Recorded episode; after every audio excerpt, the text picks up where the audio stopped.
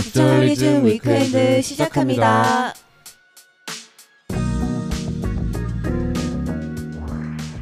이번 이야기는 신아람 에디터가 준비했습니다. 어떤 이슈 준비해 주셨나요? 네, 오늘은 온라인에서 정말 화제가 크게 되고 있는 이미지 하나를 이야기해 보려고 합니다. 우리 혜림 MC 강서구 빨간 딱지 이미지 이거 보셨나요? 네, 그 아람 에디터가 어제 올려주셨잖아요. 네, 그렇죠. 그래가지고 제가 그 썸네일을 보고 아니 이렇게까지 징그러운 이미지가 있나 하고 들어가 봤다가. 제가 그래서 물어봤잖아요 아람 에디터한테 아니 대체 화곡동에 무슨 일이 아. 있었던 거냐. 네, 네, 네. 네. 오늘은 대체 화곡동에 무슨 일이 있었길래 강서구에 그렇게 빨간 딱지가 많이 붙은 네. 건지 그리고 이러한 일을 좀 막기 위해서 우리 사회가 뭘 좀 생각해 봐야 할지에 대해서 좀 이야기를 해 보려고 합니다. 사실은요, 이 빨간 딱지 이미지는요, 일종의 그 우리 네이버 부동산 들어가 보면은 아 맞죠 맞죠. 예, 오피스텔 뭐 3억 이하 뭐 이런 거 네. 설정하면은 뭐 그 이제 뜨죠. 지역에 예. 몇억 얼마, 예, 몇억 그렇죠. 얼마. 예, 그렇게 뜨잖아요. 네. 그 비슷하게 경매 관련된 정보를 제공하는 사이트가 있는 거예요. 음. 그러면 이제 경매 물건이 올라와 있는 지역에는 얼마에 이제 여기 무슨 뭐 빌라가 올라왔다, 얼마에 뭐 아파트가 올라왔다 음. 이렇게 올라올 거 아니에요.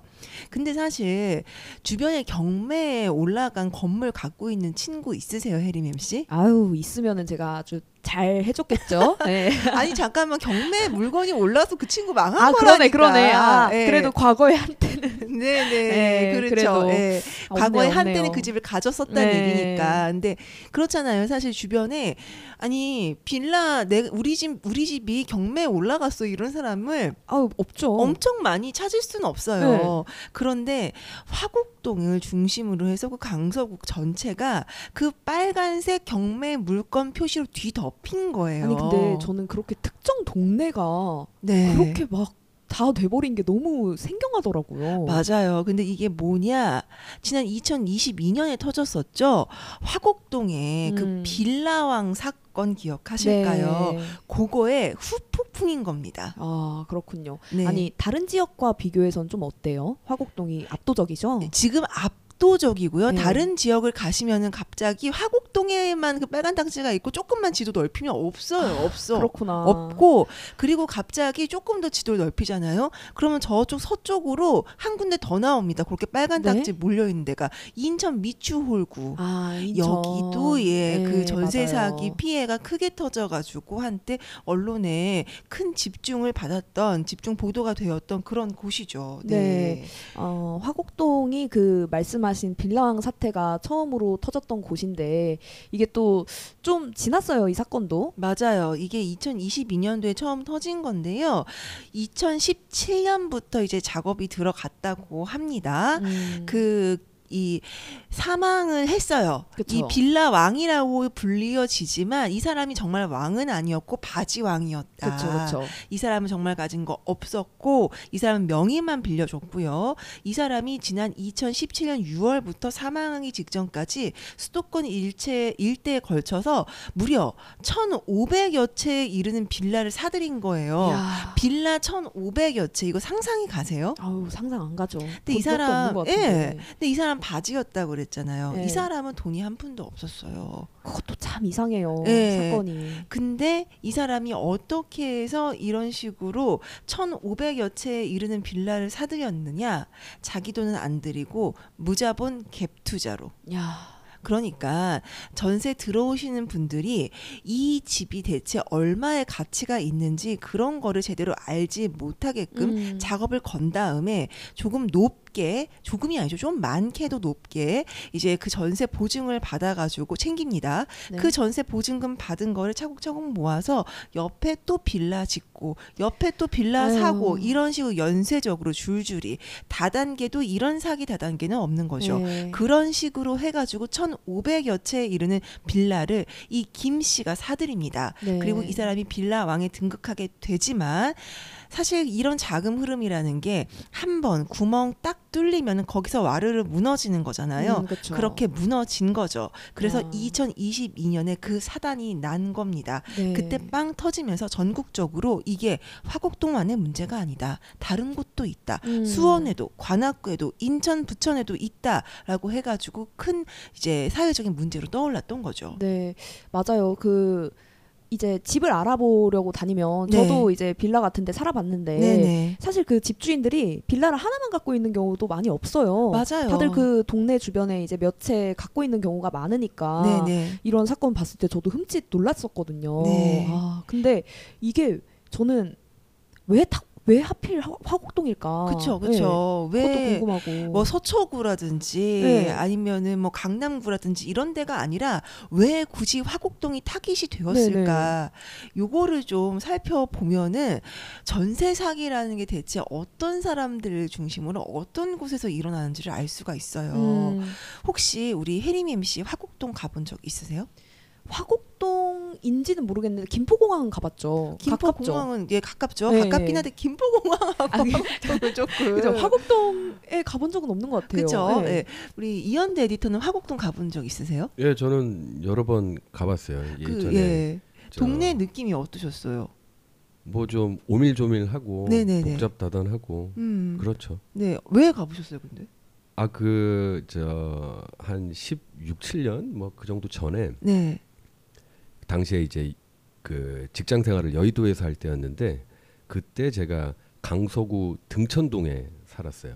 아, 그러셨어요? 그래서 뭐 화곡동이 거기서 뭐 멀지 않으니까 어. 그쵸, 그쵸. 가깝죠. 뭐 오며 가며 뭐 시장도 들를 수 있고요. 그래서 뭐 화곡동 몇 차례 가봤었죠. 근데 좀 다른 얘기지만 갑자기 기억이 나는 게 그 당시에 이제 늦게까지 야근을 하고 네네. 또 직장 동료들하고 가볍게 한 잔을 하고 네. 그래서 이제 택시를 타고 아 저 등촌동 어디 갑시다 하고 네. 잠이 들었는데 네. 일어나 봤더니 둔촌동에가 있는 거예요. 오, 너무 그 송파잖아요, 거기. 너무 먼데? 아주 그 사회 초년생 기준으로 왕복으로 택시비가 뭐 진짜 한 6, 7만 원은 나왔어요. 야. 와, 10년 왼쪽 끝과 전에. 오른쪽 끝을 예, 예. 네, 아무튼 그랬던 기억이 있습니다. 아. 그렇네요. 정말 눈물 없이 눈물 들을 없이 수 들을 수 없는. 네. 정말 카카오가 없던 시절의 택시 스토리였습니다. 네. 아니 근데 방금 이제 그 등촌동 말씀하셨지만 화곡동이 그러니까 그런 동네인 거예요.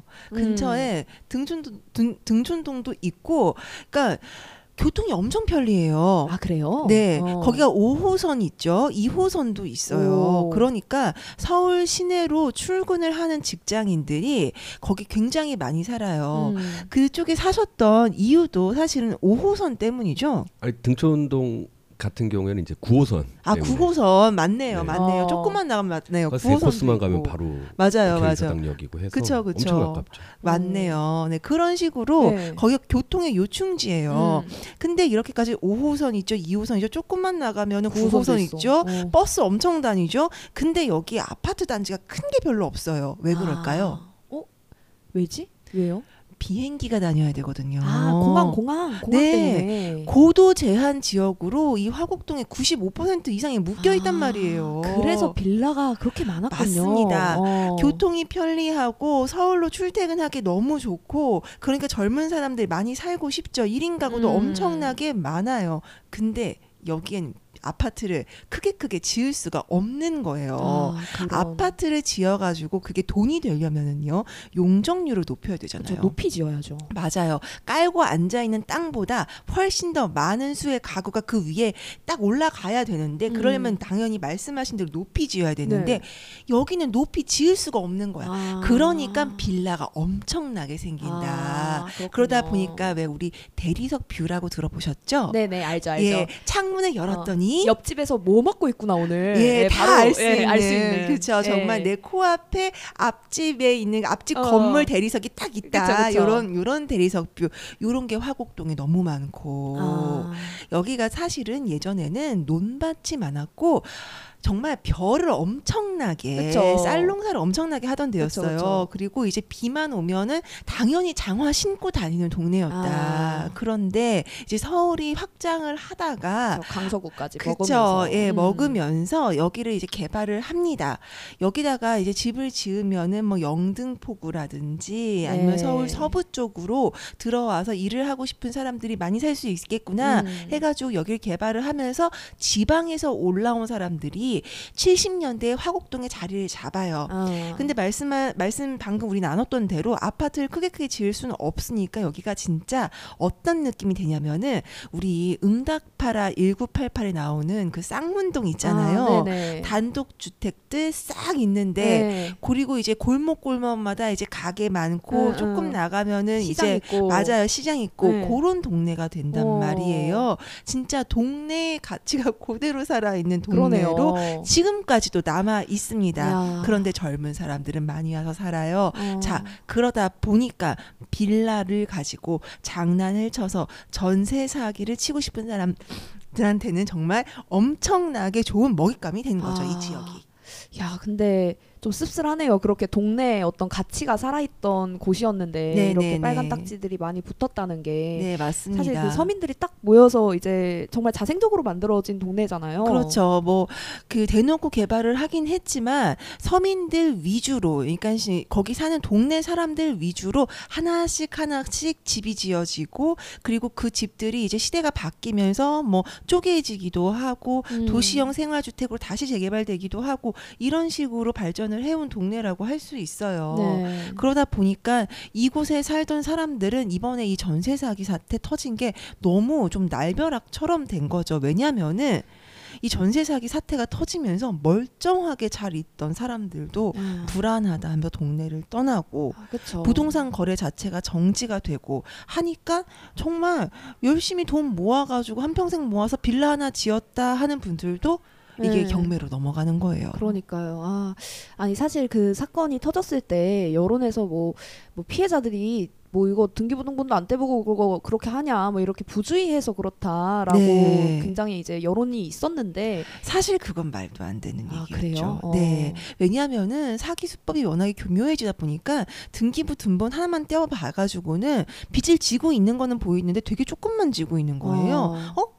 이게 뭐죠? 이 물어보면은 음. 아, 이 집주인이 지금 여기 동네에 빌라 몇 채 갖고 있는데 정말 작은 거다. 아. 근데 전체적으로 이 건물 다 띄어보면은 그 빚을 갖다가 그 세대별로 다 나누어가지고 다 깔아놓은 거죠. 야. 그러니까 이 주인은 경제적으로 사정이 굉장히 안 좋고 빚이 엄청 많은 사람인데도 불구하고 세입자가 모르고 들어가게 되는 상황들 네. 뭐 이런 것들이 있는 거고 그리고 또 이제 공인중개사 단에서까지 가세를 해가지고 이 빌라의 실제 가치가 얼마인지를 속여 놓고 뭐 이런 식으로 아유. 진행을 하다 보니까 네. 사실 아무리 꼼꼼하게 보려고 해도 볼 수가 없는 겁니다. 이건 넘어갈 수밖에 없게 돼 있어요. 네. 그리고 이제 아까 말씀드린 대로 사회 초년생, 신혼부부 이런 사람들이 굉장히 많이 사는 지역이라고 했잖아요. 네네. 그러다 보니까 경험도 굉장히 적고 맞죠. 그리고 또 하나 결정적인 게 있습니다.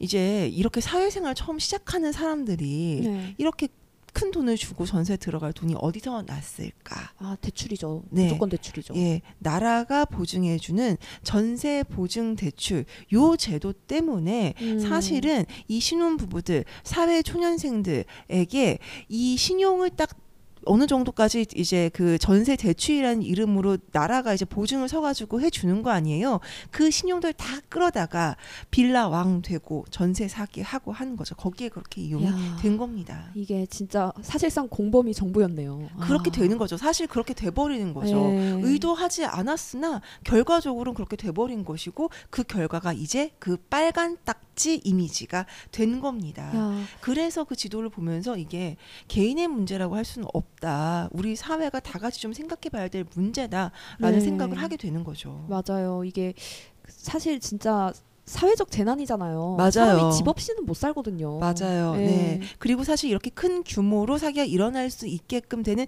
제도적인 그 바탕 그리고 또 그쵸. 그러한 부동산 경기 이런 걸 만들어낸 우리 사회 전체의 책임이 있는 것이기 때문에 네. 이걸 이제 개인의 책임으로만 돌려서 개인이 짊어질 몫이다라고 얘기하는 건 조금 뭐라고 해야 되나 좀 가혹한 게 아닌가 이런 생각을 하게 됩니다. 맞아요. 이 동네 가치를 지녔던 화곡동에 너무 가슴 아픈 빨간 딱지가 달라붙었는데 우리 사회가 이 주거 문제를 어떻게 바라봐야 할지 다시 좀 생각해보는 계기가 되었으면 좋겠네요. 북저널리즘 위크엔드는 북저널리즘 웹사이트와 애플 팟캐스트, 스포티파이, 네이버 오디오 클립 그리고 유튜브에서도 만나보실 수 있습니다. 그럼 내일도 위크엔드에서 만나요.